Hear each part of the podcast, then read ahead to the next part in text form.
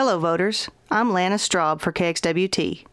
We continue our series on the constitutional amendments by focusing on Proposition 7, giving home rule cities a procedure to fill midterm vacancies of elected officials.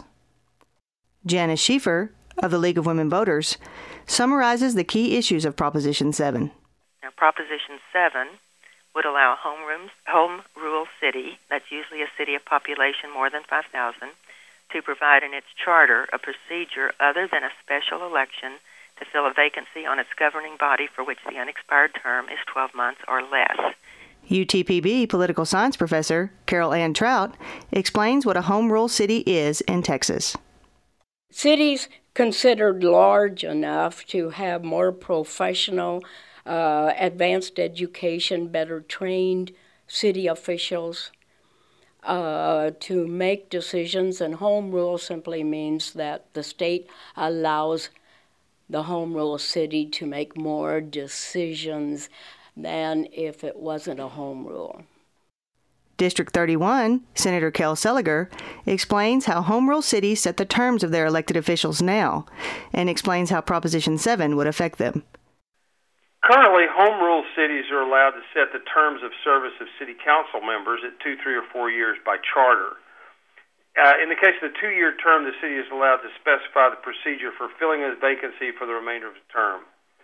Um, and so, what this proposition does when the remaining length of the term is less than two years, uh, with someone of a three or four year term, it means that the um, uh, home rule city could fill vacancies before the next election by appointment. Tryon Lewis, District 81 House Representative, emphasizes how special elections can be a burden on cities and how Proposition 7 could help alleviate that burden.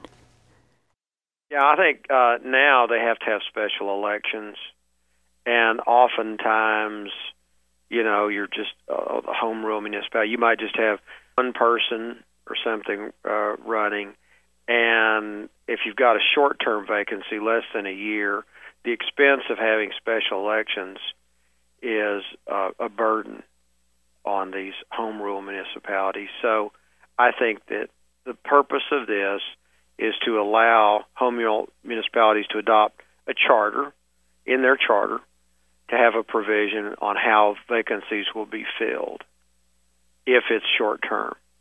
And so that's that's a that's a good thing. Dr. Trout emphasizes the concern of some voters over cities appointing officials instead of holding special elections. Uh, the argument, obviously, is uh, this still is a democracy, a representative democracy. We elect people to make decisions for us. So if somebody leaves the council, why are we citizens not allowed to to elect a new council person. Former House Speaker Tom Craddick, District 82 representative, explains that appointments are temporary and that general elections are still held for the full term. You still have to have the general election where they'll be elected for a full term. It's just to, to fill the gap. In the next part of our series, we'll look at Proposition 8, which deals with the creation of a hospital district in Hidalgo County. For KXWT, West Texas Public Radio, I'm Lana Straub.